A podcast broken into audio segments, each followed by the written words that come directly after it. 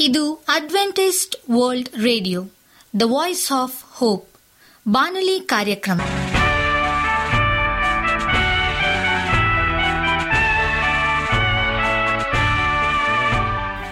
ನಮಸ್ಕಾರ ಪ್ರೀತಿಯ ಕೇಳುಗರೆ, ನಾನು ನಿಮ್ಮ ಆಕಾಂಕ್ಷ ಪಾಲ್. ನಮ್ಮ ನಿಲಯದ ಕನ್ನಡ ಕಾರ್ಯಕ್ರಮಕ್ಕೆ ತಮ್ಮೆಲ್ಲರಿಗೂ ಆತ್ಮೀಯ ಸುಸ್ವಾಗತ. ಮುಂದಿನ ಮೂವತ್ತು ನಿಮಿಷಗಳಲ್ಲಿ ಸುಮಧುರ ಹಾಡುಗಳು ಹಾಗೂ ದೇವರ ವಾಕ್ಯವನ್ನು ಕೇಳೋಣ. ಈ ಕಾರ್ಯಕ್ರಮವು ನಿಮಗೆ ಸಂತೋಷ ತರಲೆಂದು ದೇವರಲ್ಲಿ ಪ್ರಾರ್ಥಿಸುತ್ತೇವೆ. ಈ ಕಾರ್ಯಕ್ರಮದ ಪ್ರಾರಂಭದಲ್ಲಿ ಸುಮಧುರ ಗೀತೆಯನ್ನು ಆಲಿಸೋಣ.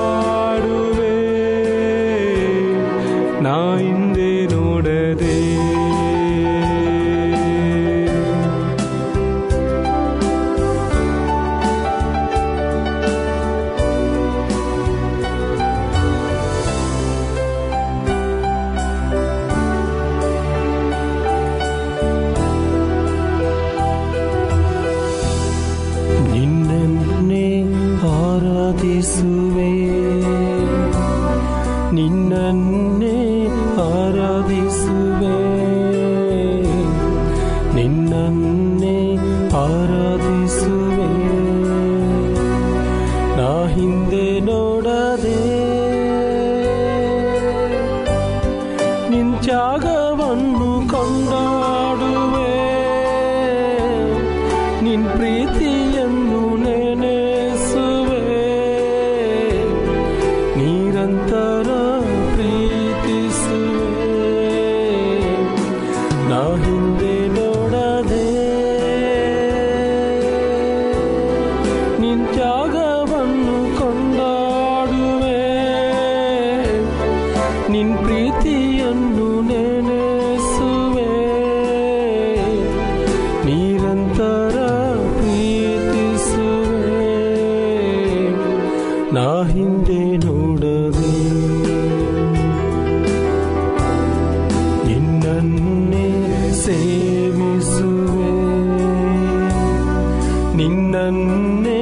ಪ್ರೀತಿಸುವೆ.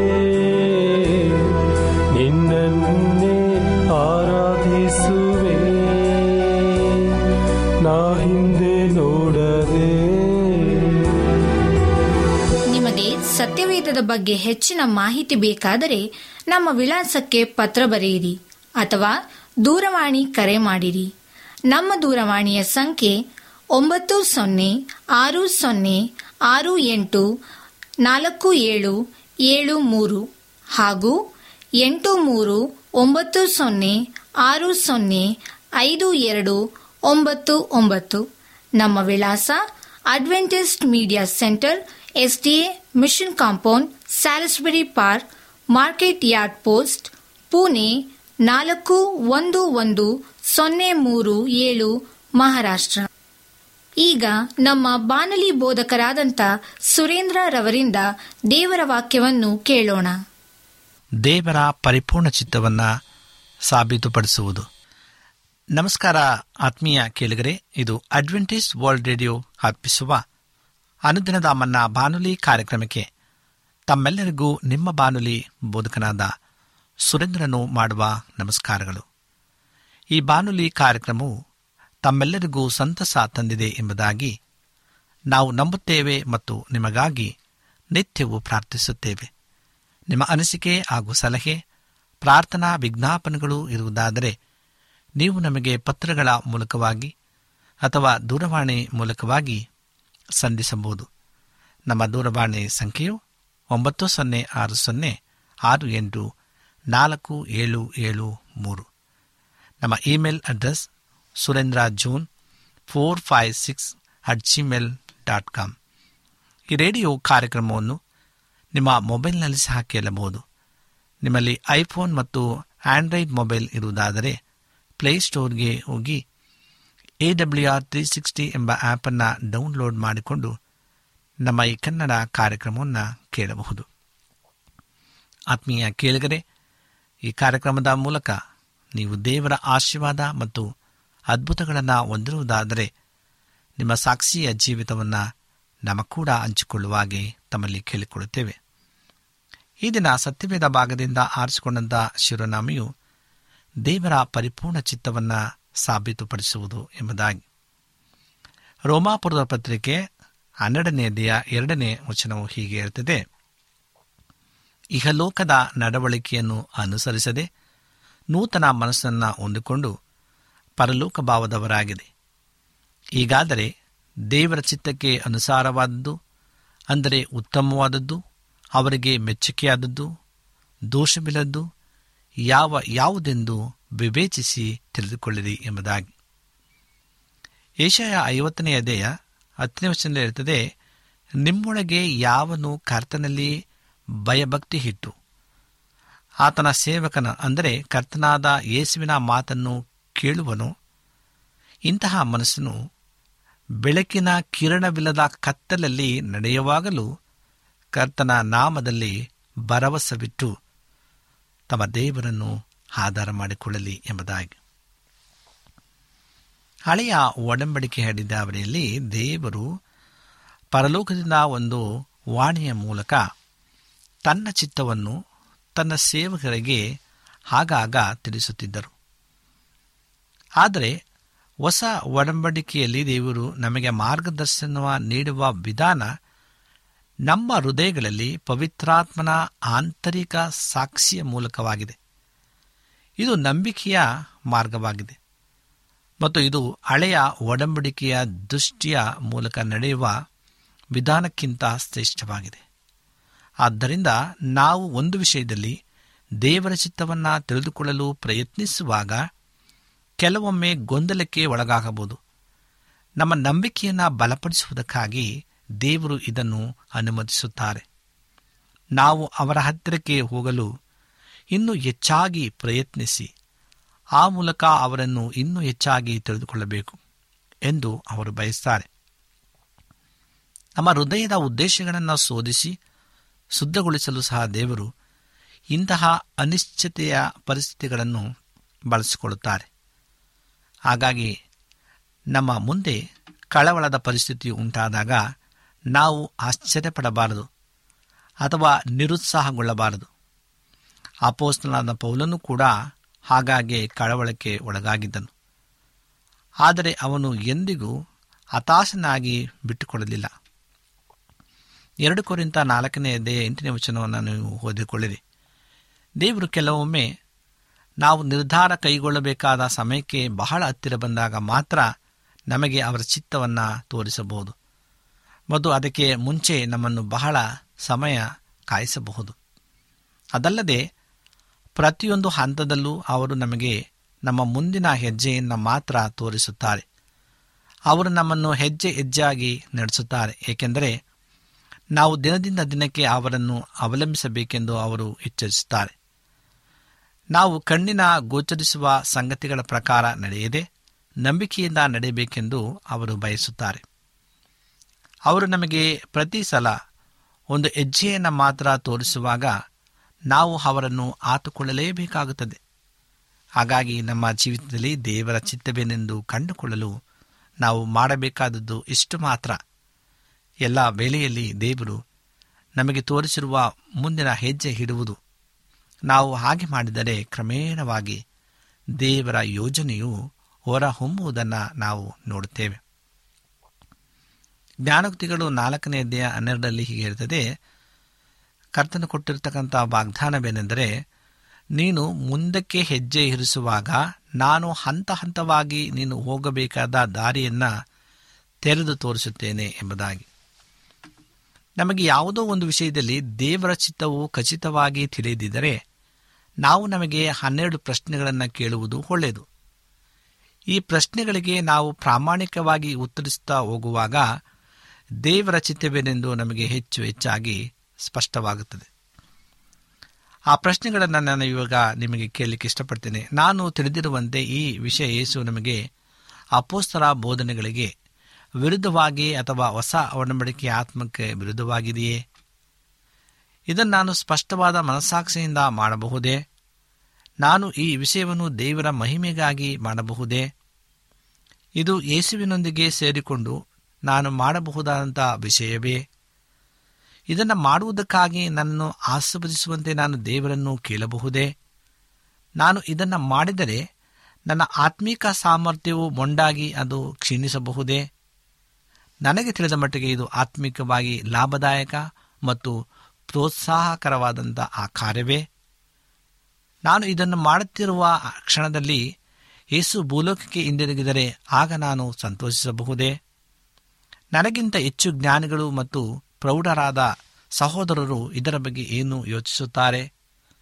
ನಾನು ಈ ಕೆಲಸ ಮಾಡಿದ್ದು ಇತರರಿಗೆ ತಿಳಿದು ಬಂದರೆ ಅದು ದೇವರ ಹೆಸರಿಗೆ ಅವಮಾನ ಉಂಟು ಮಾಡಬಹುದೇ ಅಥವಾ ನನ್ನ ಸಾಕ್ಷಿಯನ್ನು ಕೆಡಿಸಬಹುದೇ? ನಾನು ಇದನ್ನು ಮಾಡಿದ್ದನ್ನು ಇತರರು ತಿಳಿದುಕೊಂಡರೆ ಅದರಿಂದ ಅವರು ಎಡವಿ ಬೀಳುವರೇ? ನಾನು ನನ್ನ ಆತ್ಮದಲ್ಲಿ ಮುಕ್ತವಾದ ಭಾವನೆಯೊಂದಿಗೆ ಇದನ್ನು ಮಾಡಬಹುದೇ? ಅನೇಕ ಪ್ರಶ್ನೆಗಳು ನಮ್ಮ ಜೀವಿತದಲ್ಲಿ ಕಾಡುವಂಥದ್ದಾಗಿದೆ ಅನೇಕ ಸಂದರ್ಭಗಳಲ್ಲಿ ನಮಗೆ ದೇವರ ಚಿತ್ತದ ಬಗ್ಗೆ ಸಂಪೂರ್ಣ ಖಚಿತವಾದ ತಿಳುವಳಿಕೆ ಇಲ್ಲದಿದ್ದರೂ ನಾವು ಒಂದು ಹೆಜ್ಜೆ ಮುಂದಡಬೇಕಾಗುತ್ತದೆ. ಇದು ಕೂಡ ನಂಬಿಕೆಯಿಂದ ನಡೆಯುವ ಶಿಸ್ತಿನ ಒಂದು ಭಾಗವಾಗಿದೆ. ಏಕೆಂದರೆ ಕೆಲವೊಮ್ಮೆ ನಿಶ್ಚಿತತೆಯು ನೋಡದಿದ್ದರಿಂದ ನಡೆ ಎಂಬ ಸಮನಾಗಿರುತ್ತದೆ. ಕೆಲವೊಮ್ಮೆ ದೇವರು ನಮಗೆ ತನ್ನ ಚಿತ್ತದ ಸ್ಪಷ್ಟ ಭರವಸೆಯನ್ನು ನೀಡ್ತಾರೆ. ಆದರೆ ಇತರರ ಸಂದರ್ಭದಲ್ಲಿ ಅವರ ಚಿತ್ತದ ಸ್ಪಷ್ಟ ಜ್ಞಾನವಿಲ್ಲದೆ ನಾವು ಮುಂದುವರಿಯಬೇಕೆಂದು ಅವರು ನಿರೀಕ್ಷಿಸುತ್ತಾರೆ. ನಾವು ಪ್ರಾರ್ಥನೆಯೊಂದಿಗೆ ಕರ್ತನ ಮಾರ್ಗದರ್ಶನಕ್ಕಾಗಿ ಕಾದು ನಿಂತಿದ್ದರೆ ಮತ್ತು ಪವಿತ್ರಾತ್ಮನ ಮನಸ್ಸನ್ನು ಖಚಿತಪಡಿಸಿಕೊಂಡ ನಂತರ ನಮಗೆ ದೋಚಿದ ಅತ್ಯುತ್ತಮವಾದದನ್ನು ಆರಿಸಿಕೊಂಡು ನಾವು ಅನಿರ್ದಿಷ್ಟವಾಗಿ ಕಾಯದೆ ಮುಂದುವರಿಯಬೇಕು.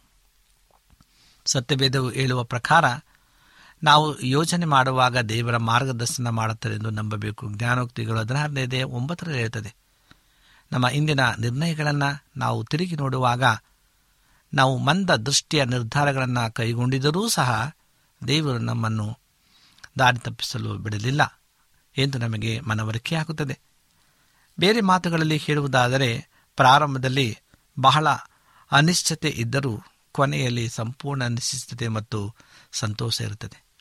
ಹಾಗಾಗಿ ನಾವು ಅನಿಶ್ಚಿತತೆಯ ಪ್ರಾಮಾಣಿಕತೆಯಿಂದ ತೆಗೆದುಕೊಳ್ಳುವ ನಿರ್ಧಾರಗಳು ಒಂದು ವೇಳೆ ದೇವರ ಪರಿಪೂರ್ಣ ಚಿತ್ತಕ್ಕೆ ವಿಭಿನ್ನವಾಗಿದ್ದಾಗ ದೇವರು ನಮ್ಮನ್ನು ಮತ್ತೆ ಸರಿಯಾದ ಮಾರ್ಗಕ್ಕೆ ನಡೆಸುತ್ತಾರೆಂದು ನಾವು ದೇವರನ್ನ ನಂಬಬಹುದು. ನೀವು ಬಲಕ್ಕಾಗಿ ಎಡಕ್ಕಾಗಲಿ ತಿರುಗಿಕೊಂಡರೆ ಇದಕ್ಕೆ ಮಾರ್ಗ ಇದರಲ್ಲೇ ನಡೆಯಿರಿ ಎಂದು ನಿಮ್ಮ ಕಿವಿ ಹಿಂದೆ ಆಡುವ ಮಾತು ನಿಮ್ಮ ಕಿವಿಗೆ ಬೀಳುವುದು. ನಾವು ದೇವರ ಚಿತ್ತವನ್ನು ತಪ್ಪಿಸಿಕೊಳ್ಳುವಾಗ, ನಮ್ಮ ದಾರಿಯನ್ನು ಮಾರ್ಪಡಿಸುವಂಥ ಸಂದರ್ಭಗಳನ್ನು ದೇವರು ತಯಾರು ಮಾಡ್ತಾರೆ. ಆದರೆ ನಾವು ಪ್ರತಿಯೊಂದು ಚಲನೆಗೂ ದೇವರ ಅದ್ಭುತ ಮಾರ್ಗದರ್ಶನಕ್ಕಾಗಿ ನಿರಂತರವಾಗಿ ಕಾಯುತ್ತಾ ಏನನ್ನೂ ಮಾಡದೆ ಸುಮ್ಮನಿರಬಾರದು. ಒಂದು ದೊಡ್ಡ ಹಡಗು ಚಲಿಸುತ್ತಿದ್ದರೆ ಅದನ್ನು ಹೆಚ್ಚು ಶೀಘ್ರವಾಗಿ ತಿರುಗಿಸಲು ಸಾಧ್ಯವಾಗುತ್ತದೆ. ಆದರೆ ಅದು ನಿಂತಲೇ ಇದ್ದರೆ ಆಗ ಅದನ್ನು ತಿರುಗಿಸುವುದು ಅಷ್ಟು ಸುಲಭವಾದಂಥ ಕಾರ್ಯವಲ್ಲ. ನಾವು ಸಹ ಹಾಗೆ ಅಪೋಸ್ತರ ಕೃತ್ಯಗಳು ಹದಿನಾರನೇದೆಯ ಆರು ಹತ್ತರಲ್ಲಿ ನಾವು ಓದುವ ಪ್ರಕಾರ ಪೌಲ ಮತ್ತು ಶೀಲರು ಆಸ್ಯ ಸೀಮೆಗೆ ಹೋಗಲು ಪ್ರಯತ್ನಿಸಿದರು. ಇದು ಕರ್ತನ ಸ್ಪಷ್ಟವಾದ ನಡೆಸುವಿಕೆಯ ಮೂಲಕವಾಗಿಯೂ ಹಾಗಿರದಿದ್ದರೂ ಕರ್ತನ ಚಿತ್ತವನ್ನ ಅನುಸರಿಸುವುದೇ ಅವರ ಉದ್ದೇಶವಾಗಿತ್ತು. ಅವರು ಇದನ್ನು ಮಾಡದಂತೆ ತಡೆಯಲ್ಪಟ್ಟರು. ಬಹುಶಃ ದೇವರು ಆಜ್ಞಾಪಿಸಿದ ಸಂದರ್ಭಗಳ ಮೂಲಕ ಇರಬಹುದು. ಇದರ ನಂತರ ಅವರು ಬೆತ್ಯುನ್ನಕ್ಕೆ ಹೋಗಲು ಪ್ರಯತ್ನಿಸಿದಾಗಲೂ ಸಹ ಅವರ ಮಾರ್ಗವು ಮುಚ್ಚಲ್ಪಟ್ಟಿತು ಆದರೆ ಅವರು ದೇವರ ಚಿತ್ತವನ್ನು ಹುಡುಕುತ್ತಲೇ ಇದ್ದರು ಮತ್ತು ಮಾರ್ಗದರ್ಶನಕ್ಕಾಗಿ ಸುಮ್ಮನೆ ಕಾಯಲಿಲ್ಲ. ಹಾಗಾಗಿ ಅಂತ್ಯದಲ್ಲಿ ದೇವರು ತಾನು ಆರಿಸಿದ ಸ್ಥಳಕ್ಕೆ ಮೆಕೆದ್ಯೂನ ಪ್ರಾಂತಕ್ಕೆ ಅವರನ್ನು ಕರೆತಂದರು ನಮ್ಮ ದೈನಂದಿನ ಜೀವನದಲ್ಲಿ ಸಣ್ಣ ಪುಟ್ಟ ವಿವರಗಳಲ್ಲಿ ದೇವರ ಮಾರ್ಗದರ್ಶನವನ್ನು ಪಡೆಯುವುದು ಎಂದರೆ ದೇವರಿಂದ ನಿರಂತರ ಮತ್ತು ಪ್ರಜ್ಞಾಪೂರ್ವಕ ವಿಚಾರಣೆ ಮಾಡುವ ಪ್ರಶ್ನೆಯಲ್ಲ. ಇದರಲ್ಲಿ ಆತ್ಮನಲ್ಲಿ ನಡೆಯುವುದು ಪ್ರಮುಖ ವಿಷಯವಾಗಿದೆ. ಕರ್ತನೊಂದಿಗಿನ ಸಂಬಂಧ ಸರಿಯಾಗಿದ್ದರೆ ಅದು ಸರಿಯಾದ ನಡತೆಯನ್ನು ತೋರಿಸಿಕೊಡುತ್ತದೆ. ಇಂತಹ ಸೂಕ್ಷ್ಮ ವಿಚಾರಗಳಲ್ಲಿ ನಮಗೆ ಎಲ್ಲ ವೇಳೆ ದೇವರ ಮಾರ್ಗದರ್ಶನದ ಸ್ಪಷ್ಟವಾದ ಅರಿವು ಇರಬೇಕಾಗಿಲ್ಲ. ನಮಗೆ ಅದರ ಅರಿವಿಲ್ಲದೆಯೂ ಇರಬಹುದು. ಕರ್ತನೊಂದಿಗಿನ ನಮ್ಮ ಮೂಲಭೂತ ಸಂಬಂಧವೇ ಮುಖ್ಯ ವಿಷಯವಾಗಿದೆ. ಏಕೆಂದರೆ ಮಾರ್ಗದರ್ಶನವು ಆತ್ಮಿಕ ವಿಷಯವಾಗಿದೆ ಮತ್ತು ಒಂದು ಯಾಂತ್ರಿಕ ಕಾರ್ಯಯೋಜನೆಯಲ್ಲ.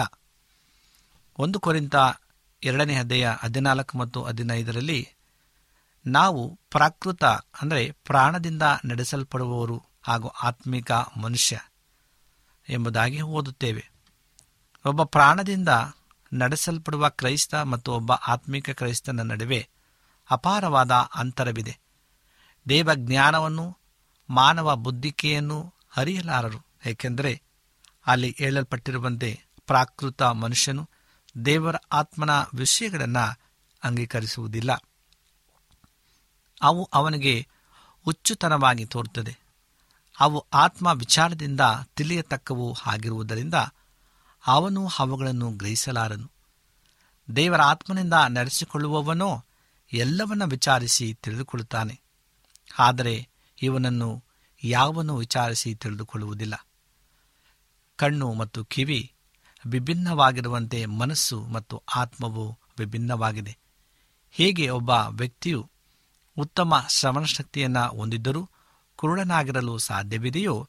ಹಾಗೆಯೇ ಒಬ್ಬ ವ್ಯಕ್ತಿಯು ಬುದ್ಧಿಶಕ್ತಿಯನ್ನು ಮೇಧಾವಿಯಾಗಿದ್ದು ಆತ್ಮಿಕವಾಗಿ ಸತ್ತಿರಬಹುದು. ಅಥವಾ ಇದಕ್ಕೆ ಪ್ರತಿಯಾಗಿ ಆತ್ಮಿಕ ನಿಪುಣಲ್ಲಿ ಲೌಕಿಕ ಜಾಣತನ ಇಲ್ಲದಿರಬಹುದು. ಪ್ರಾಪಂಚಿಕ ಕಾರ್ಯಗಳನ್ನು ನಿಭಾಯಿಸಲು ನಮಗೆ ಚುರುಕಾದ ಬುದ್ಧಿಯು ಅವಶ್ಯವಾಗಿದೆ. ಆದರೆ ದೇವರ ಕುರಿತಾದ ವಿಷಯಗಳನ್ನು ನಮ್ಮ ಆತ್ಮದ ಸ್ಥಿತಿಯೇ ಪ್ರಾಮುಖ್ಯವಾಗಿರುತ್ತದೆ. ದೇವರ ಜ್ಞಾನವನ್ನು ಪಡೆಯಲು ನಮಗೆ ಪವಿತ್ರಾತ್ಮನ ಪ್ರಕಟಣೆ ಅವಶ್ಯವಾಗಿದೆ ಮತ್ತು ಇದನ್ನು ದೀನತೆಯುಳ್ಳ ಜನರಿಗೆ ಮಾತ್ರ ನೀಡಲಾಗುತ್ತದೆ. ಮತ್ತಾಯ ಹನ್ನೊಂದು ಇಪ್ಪತ್ತೈದರಲ್ಲಿ ಹೇಳ್ತದೆ, ಅವರಿಗೆ, ಅಂದರೆ ಆದರೆ ಬುದ್ಧಿವಂತರಿಗೆ ಅಲ್ಲ, ಅವರಲ್ಲಿಯೂ ದೀನತೆ ಇದ್ದಾಗ ಅದು ಸಾಧ್ಯವಾಗುತ್ತದೆ. ಒಬ್ಬ ಬುದ್ಧಿವಂತ ಮನುಷ್ಯನು ದೀನನಾಗಿರುವುದು ಕಷ್ಟ, ಆದರೂ ಅದು ಅಸಾಧ್ಯವಲ್ಲ. ಸ್ವನೀತಿಯುಳ್ಳ ಒಬ್ಬ ಪರಿಸಾಯನಿಗೆ ತಾನು ಪಾಪಿ ಎಂದು ಒಪ್ಪಿಕೊಳ್ಳುವುದು ಕಷ್ಟಕರವಾದರೂ ಅಸಾಧ್ಯವಲ್ಲ ಎಂಬುದಕ್ಕೆ ಇದನ್ನು ಹೋಲಿಸಬಹುದು. ವೇಶ್ಯೆಯರು ಮತ್ತು ಕಳ್ಳರು ಬಹಳ ಸುಲಭವಾಗಿ ತಾವು ಪಾಪಿಗಳನ್ನು ಒಪ್ಪಿಕೊಳ್ಳುತ್ತಾರೆ. ದೈವಿಕ ಪ್ರಕಟಣೆಯ ವಿಷಯದಲ್ಲೂ ಹಾಗೆ.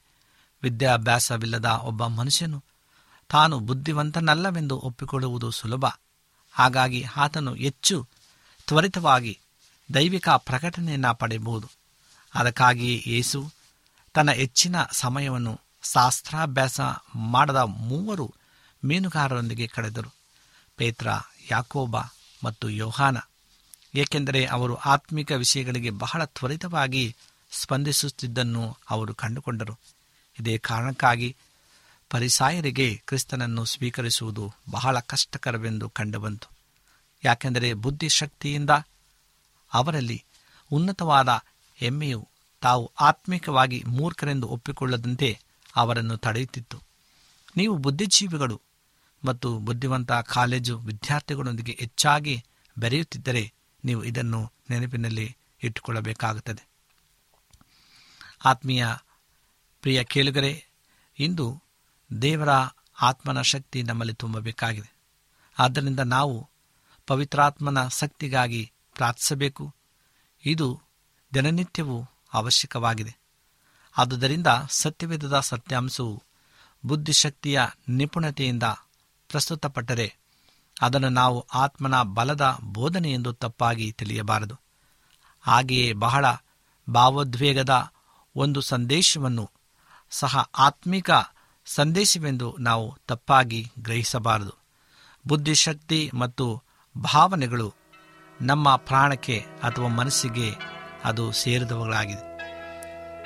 ಇವು ಒಳ್ಳೆಯ ಸೇವಕರಾಗಿದ್ದರು ಕೆಟ್ಟ ಯಜಮಾನರಾಗಿರೇ ಕೇವಲ ಪವಿತ್ರಾತ್ಮನ ಮಾತ್ರ ನಮ್ಮ ಜೀವಿತದ ಒಡೆಯನಾಗಿ ಇರಬೇಕು. ಒಟ್ಟಿನಲ್ಲಿ ನಾವು ಹಾಗಾಗಿ ಹೇಳುವ ಹಾಗೆ ಆತ್ಮಿಕ ಮನೋಭಾವವನ್ನು ಬೆಳೆಸಿಕೊಳ್ಳುವ ಮಾರ್ಗವು ಕ್ರಿಸ್ತಿಯ ಜೀವನದ ಮೂರು ರಹಸ್ಯಗಳಲ್ಲಿ ಅಡಕವಾಗಿದೆ. ದೀನತೆ ದೀನತೆ ಮತ್ತು ದೀನತೆ ಅದು ನಿಮ್ಮಲ್ಲಿದ್ದರೆ ನಿಮಗೆಲ್ಲವೂ ಸರಿಯಾಗಿ ನಡೆಯುತ್ತದೆ. ದೇವರು ಈ ವಾಕ್ಯಗಳೊಂದಿಗೆ ನಮ್ಮೆಲ್ಲರನ್ನೂ ಆಶ್ರಯಿಸಲಿ ಎಂಬುದಾಗಿ ನಮ್ಮ ಕಣ್ಣುಗಳನ್ನು ಮುಚ್ಚಿ ಪ್ರಾರ್ಥನೆಯನ್ನ ಮಾಡಿಕೊಳ್ಳೋಣ.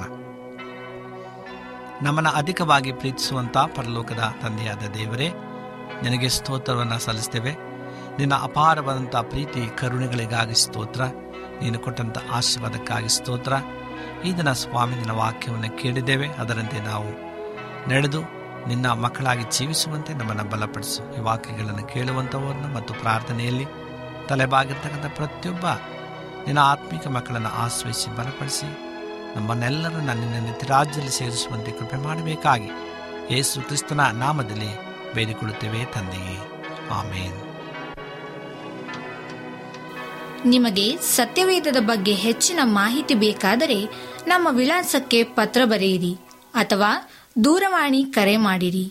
ನಮ್ಮ ದೂರವಾಣಿಯ ಸಂಖ್ಯೆ ಒಂಬತ್ತು ಸೊನ್ನೆ ಆರು ಸೊನ್ನೆ ಆರು ಎಂಟು ನಾಲ್ಕು ಏಳು ಏಳು ಮೂರು ಹಾಗೂ ಎಂಟು ಮೂರು ಒಂಬತ್ತು ಸೊನ್ನೆ ಆರು ಸೊನ್ನೆ ಐದು ಎರಡು ಒಂಬತ್ತು ಒಂಬತ್ತು.